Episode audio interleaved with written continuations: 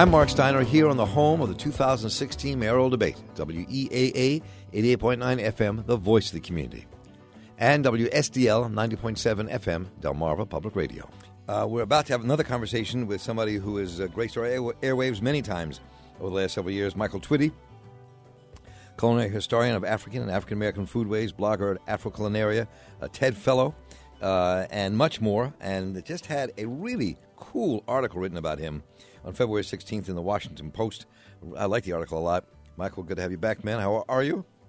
Hi, I'm, I'm kind of exhausted from days and days and days in Canada, but uh, it was fun, and I'm glad to be back home. Days. So you, you went. What'd you go to Canada for?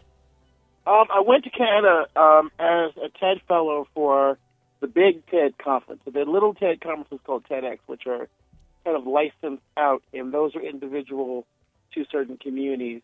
Then there's TED Global, and this was the big overall TED conference uh, in Vancouver, Canada, British Columbia. Nice town. And the theme this year was Dream. Um, number of you know great speakers were there. Uh, Shonda Rhimes, Al Gore. Um, speakers, you know, I, I, you know, to hear someone talk about what it's like to be a blind physicist, or to hear a you know twelve year old girl from India talk about, you know, it's not about what kids do when they grow up. It's about how to support kids as they are now. Hmm. Um, so a lot of powerful messages. In fact, one of my fellow fellows today is, uh, you know, petitioning Congress to support her bill that she's introduced to um, or written um, to support a comprehensive bill of rights for the survivors sexual assault. So, Wow. from people studying cave fishes to people who are hunting asteroids. Um, I've been around a lot of talented people who make me feel like I'm not as smart as them, No, but that's you- okay. No, no, no. Because They're you added wonderful. you were the only you were the only TED scholar there who was t- dealing with food, though, right? Yes, I was the only one dealing with food issues um, in this year in terms of the TED Fellows group. Yeah. So, and very few. There were there were not that many people um, on the main stage dealing with food either. So it was I was one of a select few who had that as part of his conversation. That's phenomenal, man. Congratulations. Thank you. I'm glad to see. I like I like watching you take off. This is a good thing. You have a bunch of new things happening. Let me help about, Yeah. ask you about a few of them and, and get into some other stuff for our, reintroduce some of the things you've been doing to our listeners. But what is this Cooking Gene project that explores your own roots and the African roots of Southern cooking? What what is this? So um, a couple years ago, um, I really wanted to sort of reconnect with my own personal story of how I got here through food, and I and I've been running my mouth talking about where my family was from, but I came to realize that I was starting to forget certain things. Um, you know, not just getting older, but life gets in the way, and then all of a sudden, the details start to fade. And so I realized that the narrative that I was submitting wasn't exactly clear. And it wasn't, you know, I, I was talking in generalities. And some of the places that I talked about, counties, locations, I'd never been to before. So I did what a lot of us want to do, and it's go back to these parts of the South where my family was from. But I decided to not just leave it there. I wanted to look at food, how the food got my family through this long journey from Africa to America and from slavery to freedom, but also how food worked in a contemporary sense in all the different communities that I was visiting. So, in terms of food justice, culinary justice, um, all sorts of issues around social justice and food, economics and food, um, and also the maintenance of our tradition and our cultures, the diversity of African American culture. All of that came into play. But also, how did non black people who had been a part of this cultural exchange through food and benefited from the creativity, the culinary creativity of Africans, how did they change? How did this become part of their family life and their traditions as history went by? So that's the cooking gene in a nutshell. Um, Wow. it's, a, it's a detective story of my genealogy, and genetics has come big into play into that. It's uh, you know a, a story about right and wrong, the morals and ethics of food today, and it's also just a personal journey to sort of figure out who I am. That could take even longer. Yeah, it's not. it'll never be. It'll never be over, and that's. I think. I think that's the thing I didn't count on. I, you know, I really thought, Marc. I thought I was going to have me have me a little Julie and Julia thing going on, and it it's really it's never going to end, and, and and maybe I'm happy about that. No, I think it's a very cool um, thing.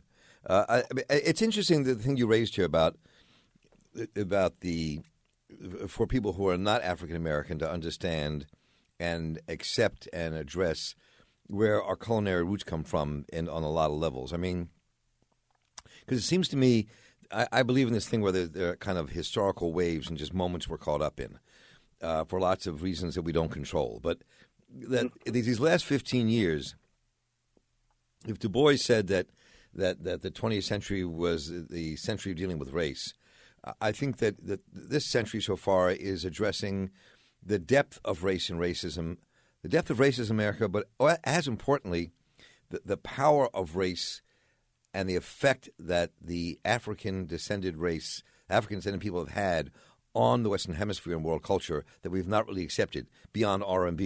You know what I'm saying? Right. or music. Right. And I think that that's, and so part of what you're talking about here is that.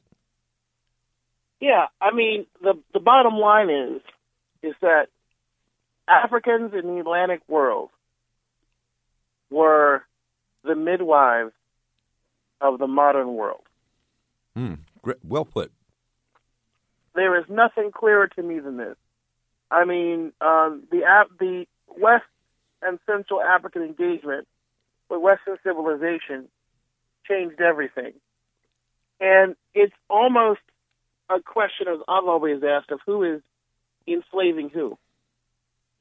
Right. Is it the coercion, the physical force, or is it the cultural, the overwhelming cultural influence from, you know, the United States to Brazil that sings of this persistent stubbornness um, that is African civilization and, and mentality about the world. So for me, I really want people to understand how African they are. And that every time they put a forkful of food into their mouth, that comes out of this heritage. They are not tourists. They are participants in African civilization. In the same way that you know any any person of African descent who is in the Western Hemisphere is a participant in Western civilization. It's, it's a two way street. It, it, and so, but, but it's a two way street. And I think what you're saying here, though, is that we've only recognized as a one way street for a long time. Exactly. Right. And and and, and celebrated, and in a weird way celebrated the assimilation and demise of a lot of the heritage that came from Africa. And to me, I'm I'm not celebrating that. In fact, one of the hardest and most tragic parts about this project is writing the story of my family in slavery. Hmm because there is no there is no linear narrative because these people were commodities. Only to the extent that specific ancestors of mine were commodities that you know had recorded values and were assessed as property do they actually have a biography? And it's really that's really difficult. That's something that you know you know is there. You know that's part of the story. But it's really hard to sort of to sort of grasp that no, you don't. I mean, you don't have this sort of complete narrative or documentation. But for a lot of people, that meant throwing out everything, the baby and the bathwater. Okay, that meant not dealing with African American stories. Period.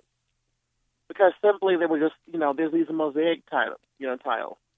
You know, I'm lucky to have pictures, and I'm lucky to have um, of these ancestors as as elderly people. Mm-hmm. I'm lucky to have, you know, I found my um, through through working with a scholar, I found my um, great great great grandfather's bill of sale, um, which is you know for African American genealogists is like holy grail because not almost none of us have those kind of documents. um, and that he ran away from slavery as a teenager and was captured. Um, How did you find all that out? Oh, I kept digging. I kept digging. I have a really great. Um, first of all, I enlisted the help of a friend of mine, um, Toni Carrier of Lowcountry Africana, who specializes in African American genealogy. And um, then I just kept digging. She, you know, she kept on doing the genealogist thing of being, being very thorough and very exact. Because I'm going to tell you right now, as a warning to my haters, um, I've, I've already spotted you from a mile away. I already know what you're going to say. That my ethnic, um, my DNA ethnic results are bunk, and that um, I don't know anything more than anyone else knows, and it's wishful thinking, and there's simply not enough documentation, and you know you're going to go to retrace my genealogy, even though when I asked you to do it before, you said it was going to cost me a lot of money. See, Marc, hold on. I gotta say this right now. they did this to Alex Haley. They said they, said to Alex Haley, you know, Alex Haley spent millions of dollars, right, trying to figure out who he was.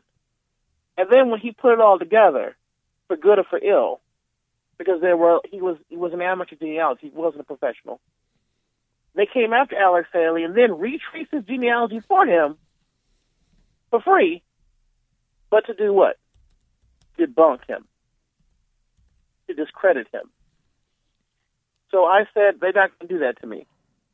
I won't have it. So that was very important to me to sort of lay down those lines. But I also reached out to a number of scholars across the country who were doing, um, you know, similar work so that I could have sort of a, a, a protection against that kind of nonsense. Mm-hmm. But they're going to come for me on those levels because the, the basic people are afraid of African Americans being able to tell the story.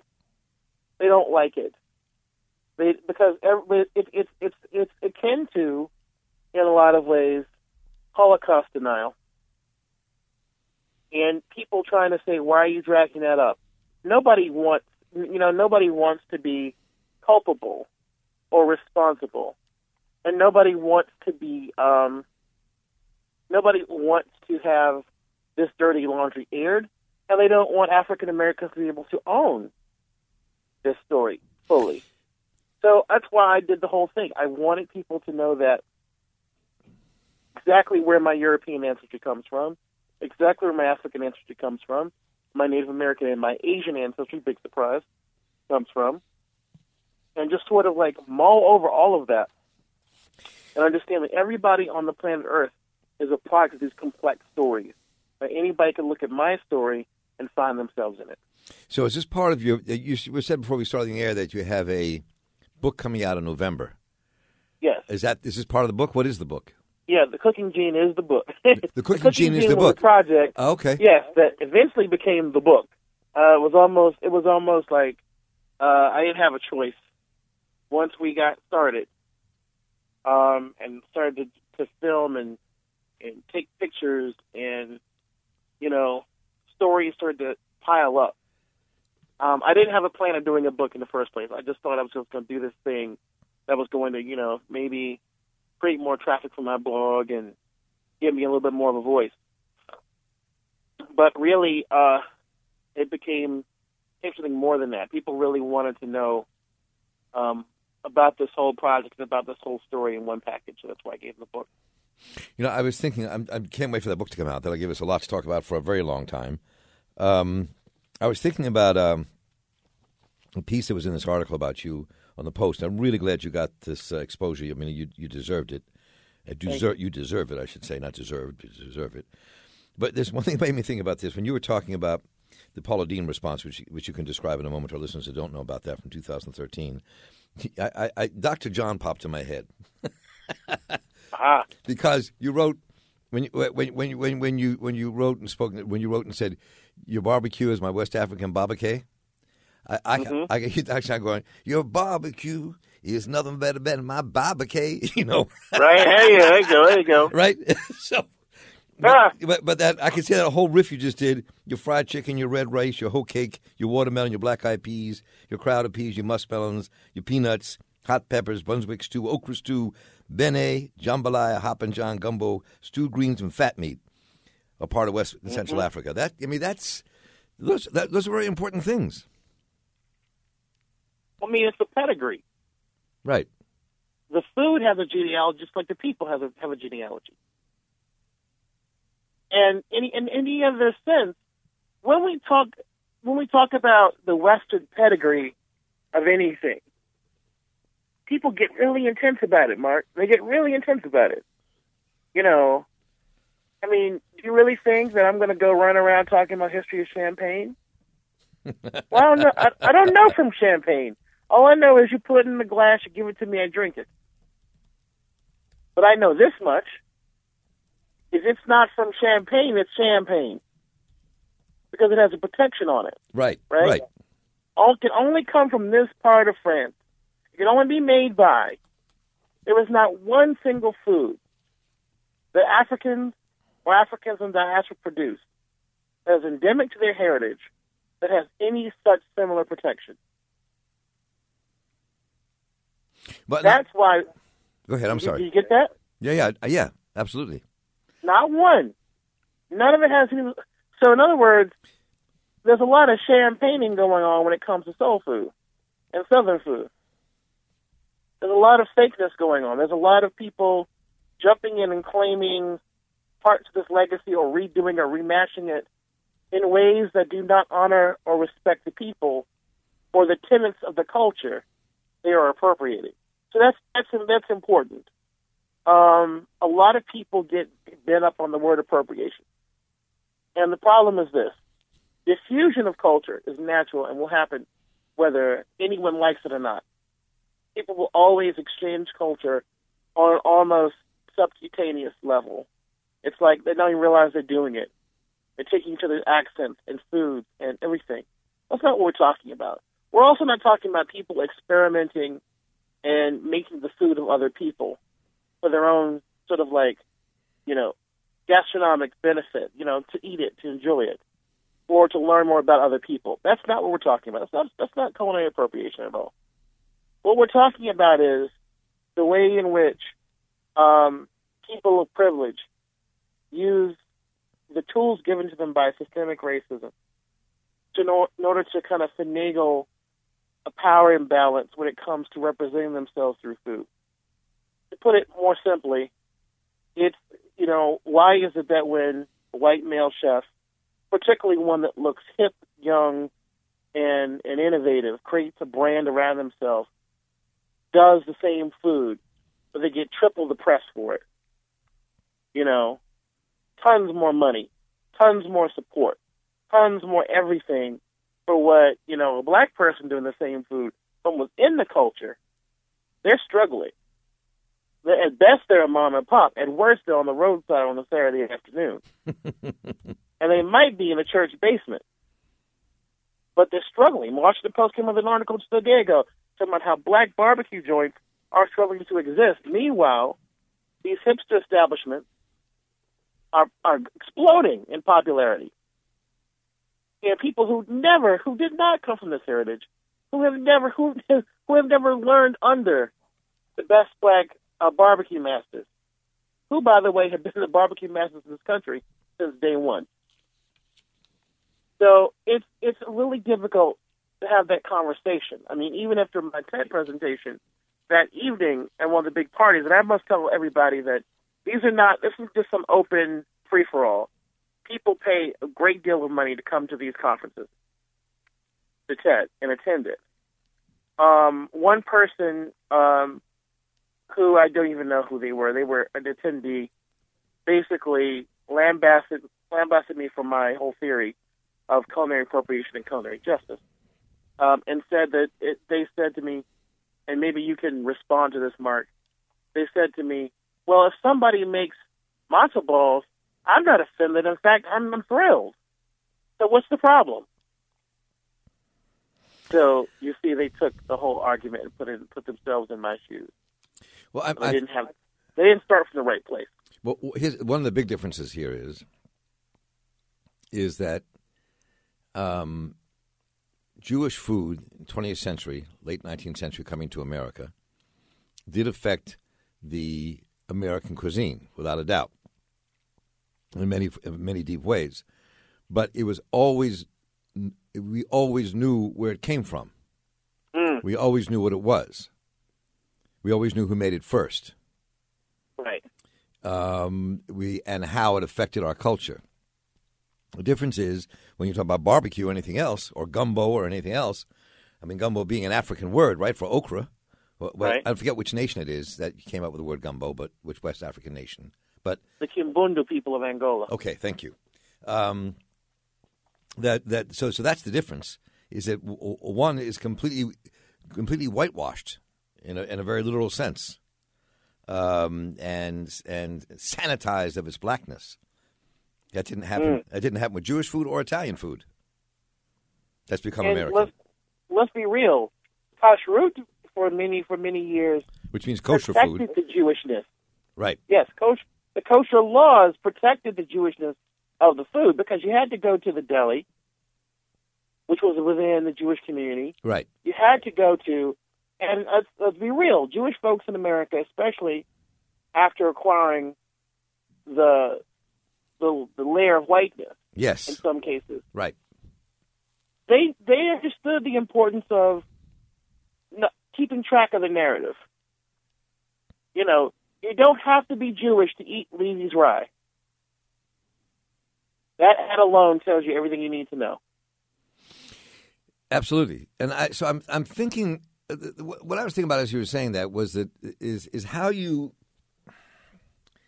This is political and it's not political. I mean, it's not political. It's not straight up a political question, but most things are a political question at some level in this existence of the Western world. Um, that this opening of the of America and the West to really wrestle with the the question of its blackness, which I think is happening now. How do you think that affects our future? I mean, how do you, how do you think it changes who we are and our dynamic to accept that? You know, sometimes when I speak to white audiences, I will say, uh, "If you're American, you're African." People Right. What? What? What? Right. Right. And so, but but to, to begin to come to grips with that, how do you think that changes us? Well, you have to get out the black box. What you told them was that you're not the black box is not real. You know, the idea that if something is African or black, it's not in some, you know, zoo exhibit where the uncivilizedness is walled off from the rest of us. You know, when you say African, you got to really prove it. People don't believe you. But what they need to understand is this has been going on for several hundred years, and the evolutionary process of, of this in our culture is not done yet. And we have a number of different sort of like conscious issues that we have to process in order to really sort of deal with who we are. We don't see we we, we it's like we we're looking at ourselves in these cultural, you know, circus mirrors. We're looking at, we're- not really the reflection that we're getting is not really what we really are inside who we you know. It, it, it it's hard to get people to move past those categories. So I use food as a means of saying we have already breached number of our um, walls, and we need to figure out what those walls are, and we need to argue. We need to have it out. I don't want kumbaya. I want us to argue. I want us to get our out our distrust, our fears, our angers, and our anguish. And some of it we will never be able to deal with. Okay, let's just be real. And some of it we will be able to deal with and come to some, some terms on. And so that's what I addressed to Ted. I just said to them, I don't want a kumbaya moment. I don't want to sit down with you and just sit up there and go, okay, a random white person, it would be great if we just dropped all of our, our boundaries and all of our, our you know lines that so called divide us and just embrace our humanity. That's not good enough. It's never been good enough. You can be human and be different. Um, just like you can be an individual and still be human, part of the human family. That's how ethnicity goes. And ethnicity is not static, it's fluid. It's dynamic. And everybody has those in this modern world has, you know, that fluid kind of identities that move between um, sections and, and categories. And if you don't recognize that, then you're doing a very poor job of being a 21st century human. So, do as as you cook your way through America and do these demonstrations and conversations in places like Williamsburg and on numerous former plantations, and you're making these incredible meals, many of which you don't eat because a lot of them are pork. Um, but um, Right. but uh, um, do, do people get it? Uh, sometimes. but I mean, I mean, one of the best things ever is when people start testifying who grew up, you know, within earshot of the places where I'm cooking. Um, I've learned that that's one of the most important moments is when these elders start talking about things, and, and young people too. Because the young, I call the young people the tape recorders of the elders. Uh, because sometimes, you know, old folk they say things and they don't remember they said them, and it might be a spectacular story. And like like me, I was that tape recorder, and I remember often my grandmother saying, "Oh, I said that," and I said, "Yeah," and all of a sudden that triggered another memory, and she'd go on another story. And so I like that. I like that. I like when people come with their their you know grandchildren and, and their children and the whole you know several generations, and then they start talking you know, I, I tell them, I tell them, no, no, no, don't stop talking, don't shut up, please keep going, because I need to know. We all need to know, um, and I need to know that I'm telling the story right. The other element is that sometimes people they appreciate they they they mistake me for an apologist Right. for slavery or an apologist for the old ways, How they and I that? am not. No. How how would they mistake that? Oh, I, I don't know. I guess it's because I'm willing to put on the so-called slave clothes and willing to go to the plantation as a place of as a place of cultural memory. And it's like, no, I'm not honoring the system. I hate the system. Um, I'm here for a totally subversive reason. But and that but you Uh, are, which is good. But that's what we need right now. Is that subversion? So Right.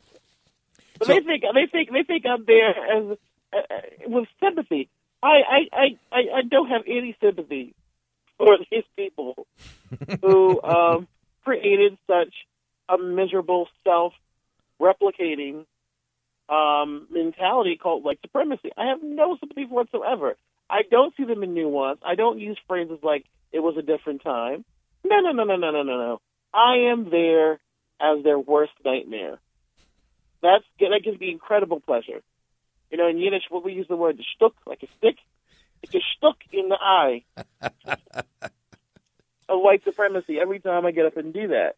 Because every time somebody roll up in a Confederate battle uniform, every, every time somebody rolls up in a hoop skirt at these places, they have their own agendas and their own narratives that they're trying to push forward.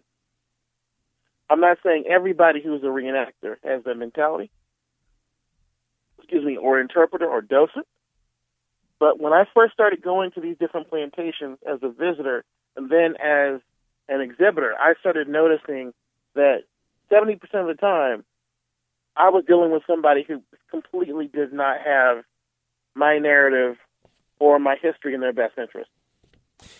So I had to figure out a way around that to confront it without being, you know, I wouldn't I won't say offensive, but without being um, too brutal about it. I wanted a, I wanted a soft way to confront it that would sort of like sneak up on you. And I can't think of any better way than food. And my goal is to put everybody at the same table.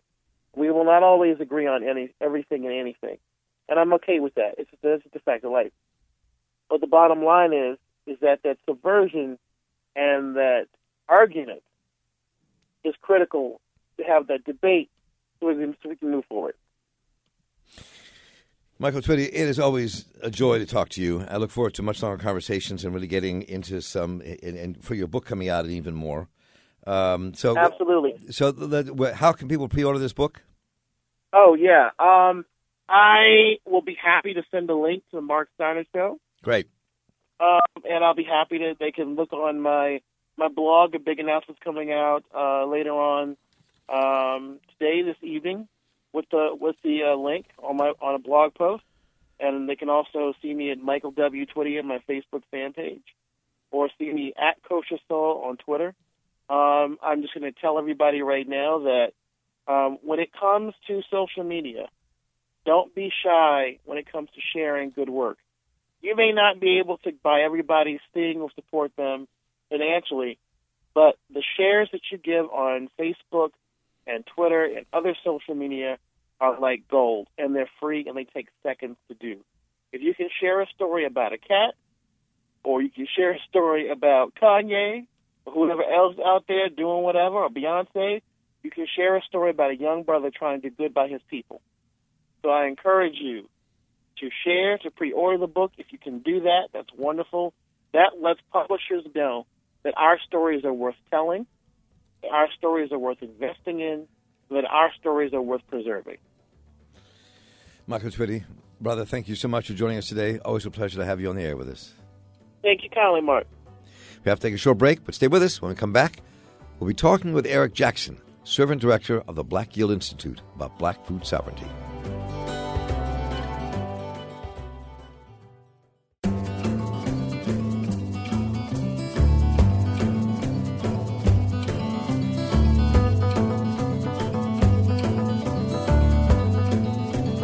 Welcome back. This is Marc Steiner right here on the Marc Steiner Show and Soundbites.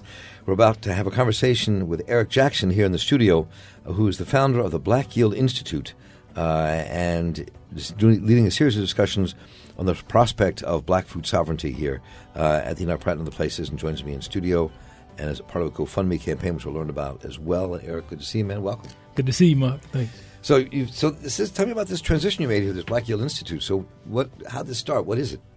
Um, so it's an uh, organization we're building um, a network of um, black people from across the, the food system to um, you know pursue and eventually get to a place of black food sovereignty here in uh, Baltimore and um, on a regional uh, level.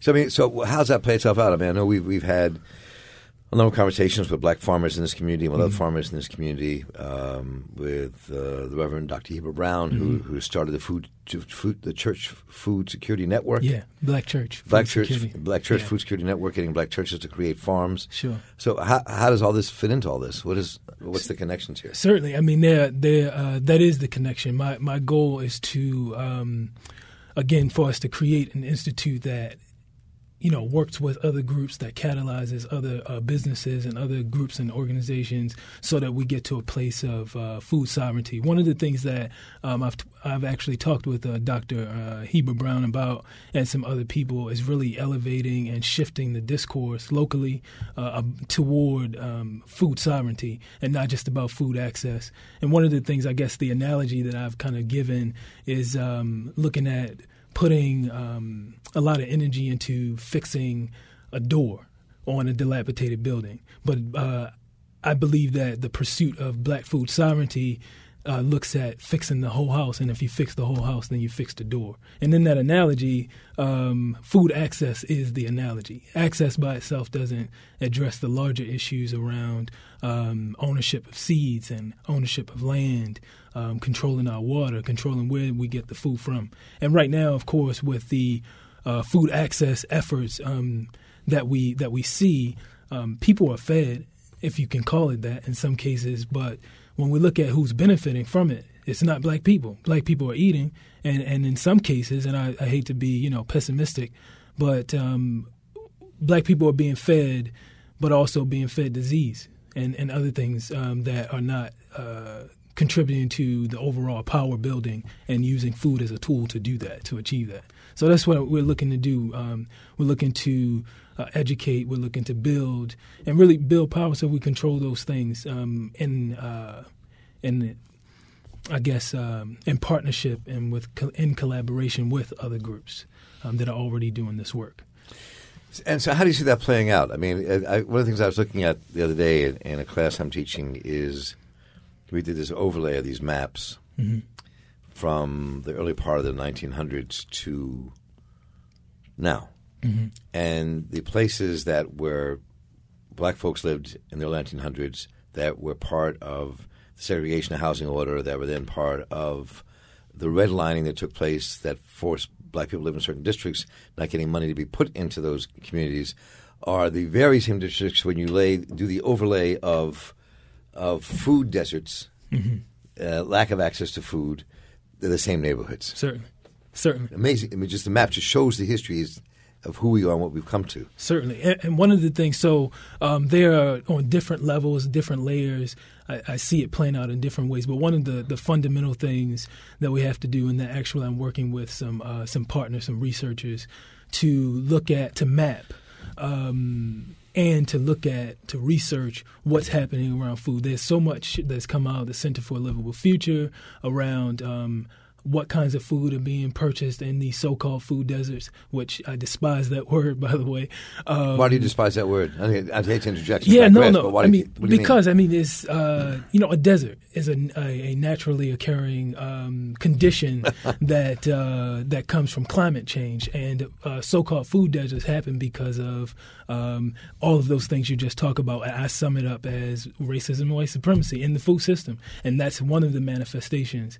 And so, um, one of the things that's not um, on anybody's or in anybody's research uh, report or anything is specifically how much money is being uh, spent on food and where we're getting that from. And so we're actually looking to map that, and I'm hoping to use that that kind of information and create that kind of knowledge that would. Um, potentially turn people to think about well how much money we're actually contributing to um, other communities from an economic standpoint. So again, I mean, people are being fed, but when it comes down to it, uh, we should be able to be fed, but also reap the benefits from that as well. So we're talking about. Um, not reliving, but continuing the tradition of not just around um, having access to food, but wealth building as well. I mean, I believe that food can be one of those things that uh, the vic- vehicle to um, to organize around, to unite our, our, people, and to use it as a way to build wealth. And that's one of the things. I mean, when we put the numbers, we can say arbitrarily right now that. Um, and I mean no disrespect, but this is true. Uh, Korean American and other uh, uh, brothers and sisters are feeding us, and not always feeding us the good stuff, um, but also are reaping the economic and political benefits from that. And so um, I contend, and we contend that it's important for us to have um, access to healthy, affordable food, but also that comes from our hands, from the seed to, to waste. You know, this is a. I mean, it's a very important subject. I mean, Heber and I have talked a great deal about Heber sure. Brown, uh, the Black Church Food Security mm-hmm. Network, and getting churches to begin to grow food. That that's a component of this. Mm-hmm. One of the things that that I, I learned from people like Michael Twitty is how in in Baltimore um, that that black people actually controlled a lot of the food distribution in the early part of the 20th century. Mm-hmm. Something I didn't know. Certainly. Um, all actually all the way back to the 1700s. Right, exactly. Controlling the the food trucks, even the the Arabs, or at least I believe that's not a direct connection, but the Arabs have come out of that tradition. So you, even historically, we just did a, a, a um, a um, a talk on the history of, of black food from 1642 to 2016, and that's one of the things in doing research that I found out that you see these cycles of uh, power and powerlessness from a collective standpoint. And so um, I'm just looking to ride that wave so we build power and, and create some level of sustainability. You know. So so. Uh, well, and I guess part of what I was thinking about is when you think about building food sovereignty, there's a couple of things. Let me start mm-hmm. with one. Is that um, a, a, lot of the stores that used to be owned by white people and Jewish Americans in mm-hmm. black communities are now owned by Korean Americans, mm-hmm. and there are also black Americans who owned those stores back in the day as well. Mm-hmm. But there weren't. But people had access to food. Right. I don't care. Uh, you know, in, in, in all communities in Baltimore, people had access to food. Um, and the Arabs were part of that food distribution mm-hmm. system throughout the black community and throughout the entire community of right. Baltimore. But they were part of that food distribution system. Corner stores used to sell actual vegetables and other things that weren't just the unhealthy foods mm-hmm. that we're getting in, in, corner stores now.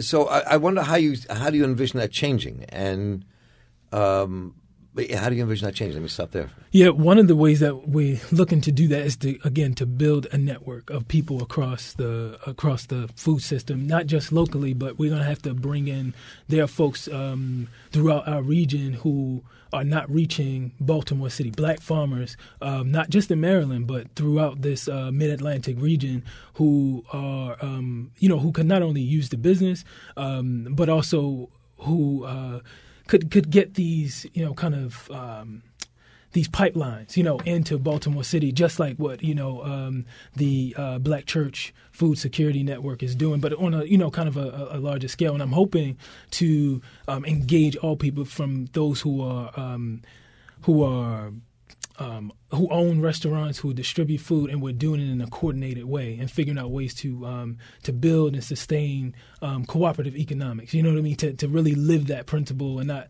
you know not just talk about it uh, during Kwanzaa, but that we live that out. Um, and I think that one of the ways that we do that is by having you know um, financial investment and getting back to I know we you all have talked about on the show and also in general um, elevating this um, or amplifying this conversation around cooperative business development. Right, we And have so- talked about that right a lot. so you know, so developing these kinds of uh, community-based uh, businesses that meet the needs of communities, but specifically around food, you know, and part of that is going to have to be divestment from other people who are already selling the food, if that makes sense. And so, um, part of that has to be education, going back to learning about those kinds of things, um, and then some of it is around specifically around financial investment. And so that's um, I'm not an economist, I'm not a business person, I'm a trained social worker, but I am or, an organizer, and um, and we're looking forward to to do the work. But I have to really um, to to frame it, to really um, get down to what the real issues are, using data, um, and not just data, but you know, moving forward. And we have to build a community because part of this has to be around trust, right, and relationship building that goes beyond um, uh, what we have now, but that in an intentional way, thinking about how we actually um, achieve this. So, you know, I think that there are many ways to do that. Um, but one thing I'm very clear about and and uh, forthright about is that I don't have all the answers. That's why we're building a network of people that have different skills and different, you know, um, uh, expertise. so what is it? So, so what is the GoFundMe campaign? So we're, the GoFundMe campaign, um, we're, we're looking to raise um, fifteen thousand dollars to start some of this stuff, and a lot of it is around our relationship building. Uh, one of the programs that we have is. Um, um, Black Space, Black Food. That is the the series that you talked about, um, where we are um, beginning to create black space, and I want to be very clear um, that it's an uh, inclusive space, but it is very much a black space where we learn about food, celebrate, and heal around you know food. So we lift up uh, black businesses, black food, and food related businesses locally. Um, and so we're looking to fund that. We're looking to fund the research um, and just uh, some very kind of low level equipment, things like that, that would uh, help us to get the work done. I have some. Uh, some funders who want to fund the work as we, you know, develop our um, the, the organizational structure. But right now, the GoFundMe, you know, campaign really is to uh, fund some of the stuff that, you know, um, the philanthropic community at the moment, you know, won't fund or can't fund because of their limitations. And so we're looking at um, raising fifteen thousand dollars by uh, May nineteenth. Um, 2016. Malcolm And, X's um, birthday. Certainly, and very intentionally. um, and and our goal there is to continue the work that we've already done. Right now, we're, we're doing it out of pocket. My queen and I. So That that that that can get old. Um, so so uh, were you doing a pro- were you doing a series of t- talks at Enoch Pratt? Did I? sure, yeah. Yeah. So we started this uh, this Saturday on the twentieth, two thirty to five, and I bring that time because we actually have another one this Saturday, two thirty to five. Um, we started a, with a talk. We called it "From Strange Fruit to Black Yield," and that was a, a talk um, about Maryland's. Um, uh, food history or black people and food from uh, 1642, the, the year that the first um, group of Africans came here to this colony, to uh, 2016. And really the message was um, there were a few, but one of the, the, the things that we lifted up is that you know, we already know that, but we built this not just on food. You know, one of the, the two cash crops, you know, wheat and corn, um, and then tobacco, the non-food item. Just bring elevating that point that those are three things that are killing us, and we actually use that to build this uh, this this uh, state. And um, you know, kind of taking a very um, broad stroke kind of journey to the the um, the 21st century, and then. Um, really just you know talked about the concept that there are certain things that have been introduced, and I overheard your conversation with Michael Twitty um, about our food, what's African or black food, and in some ways we've lost that. And so with the second event, which is this Saturday, the 27th, from 2:30 to 5, Cherry Cherry Hill Branch. Cherry Hill Branch. Uh, okay. Yeah, Cherry Hill Branch of Enoch Pratt Library. Um, we're going to explore um, the idea of what traditionally um, is African and you know African American foods, and uh, making the case that we need to return back to those things, not just from a uh, you know socio-cultural perspective, but also from a, a, a very you know dietary and nutritional standpoint. We need to get back to those foods because other foods that we were introduced to be, um, and uh, perfected through our culinary traditions out of necessity. Right now, are not necessarily sustaining us from a um, nutritional standpoint. So, who are you doing the lectures? No, so I did the first one. The second one this Saturday, um, we'll do a. There's going to be a screening of a, a talk by um, Dr. Afrika, a um, a uh, naturopathic doctor who really gets into that, and then um, to you know generally speaking, the concept of what's African foods or foods that we should um, eat, and then we'll have a panel discussion after where uh, we have a few local um, herbalists and um, naturopathic practitioners um, to speak to the topic, speak to the issues, and begin a community dialogue around that particular issue, what we should be eating, and using this again as a conversation, but the to catalyze a conversation about shifting how we eat, but also controlling those things. So that's how we're you know looping it into our. Uh, our goal, our pursuit of black food sovereignty, um, there has to be this shakeup. Not just the conversation, the, the economic and political conversation about controlling food and having um, ownership of land and food and water and all of these things and seeds, but also the shift that um, you have to create a, a, consumer base, right? You know, the you know, if we're developing businesses, if we're developing a network, it has to be relevant, right? So we're using black space, black food um, as one of the program areas to, like I said, educate, re educate, reintroduce to our food and to each other, really, and do it in an intentional way. Um, and then again, and I, going back to the early part where you said, you know, how you see this rolling out, right? Um, it has to be. Uh, holistic. We're looking at the, the pathways that we look to work through are um, economic, political, social, cultural, and um, spiritual, um, psychological. And I got this from some readings that I've done. Um, and uh, so that's also, let me go back, that's one of the things that the GoFundMe um, uh, campaign is funding as well to for uh, myself to um, go around the country to reconnect with folks like um, the, the, family up in Detroit, um, uh, Baba Malik, and and the other uh, folks, the community there. I don't want to lift him up, the person, but uh, Detroit um, Black Community Food Security Network, as well as other people from around the the uh, the country who are doing this work, who are working towards food sovereignty, including um, brothers and sisters in the um, indigenous you know, uh, Native Indian, American Indian, whatever the you know uh, terms are, folks are using to find out what they're doing for their people. There's so many examples nationally. I want to reintroduce the people that I know and reconnect, and then uh, learn from some other people. And one thing that I've learned from afar through readings is that folks are not just. This is not just about a health pursuit. This is not just economic. This is not just political. It's spiritual. It's cultural, and we have to have to um, encompass all of these things if it's going to um, sustain. If it's going to sustain itself beyond uh, generation, um, and if it's going to be successful. And so that's that's the goal and a, a, very young organization. A, a modest goal. very, very ambitious, very ambitious. But but we're in it for the long haul. So so um, if you if you play this out, um, mm-hmm. time we have left here, I'm just I'm just we'll talk more in the future. Sure. I'm very curious about this. I mean, so is part of the philosophy that you think that that the black community in Baltimore or anywhere else can be completely self-sustaining? Is that what you're suggesting? Certainly, and I, I'm also saying that, and what we're pursuing is that Baltimore itself, and there's conversations nationally that have um, that you know cities are looking at becoming uh, food sovereign. I'm saying that um, black people need to control that. This is a 63%, um, almost 64% black city, right, population wise. There's no reason why we don't control the food that we have. If you look at it, most of what we're doing, and I, and I lift up what uh, sisters and brothers are doing.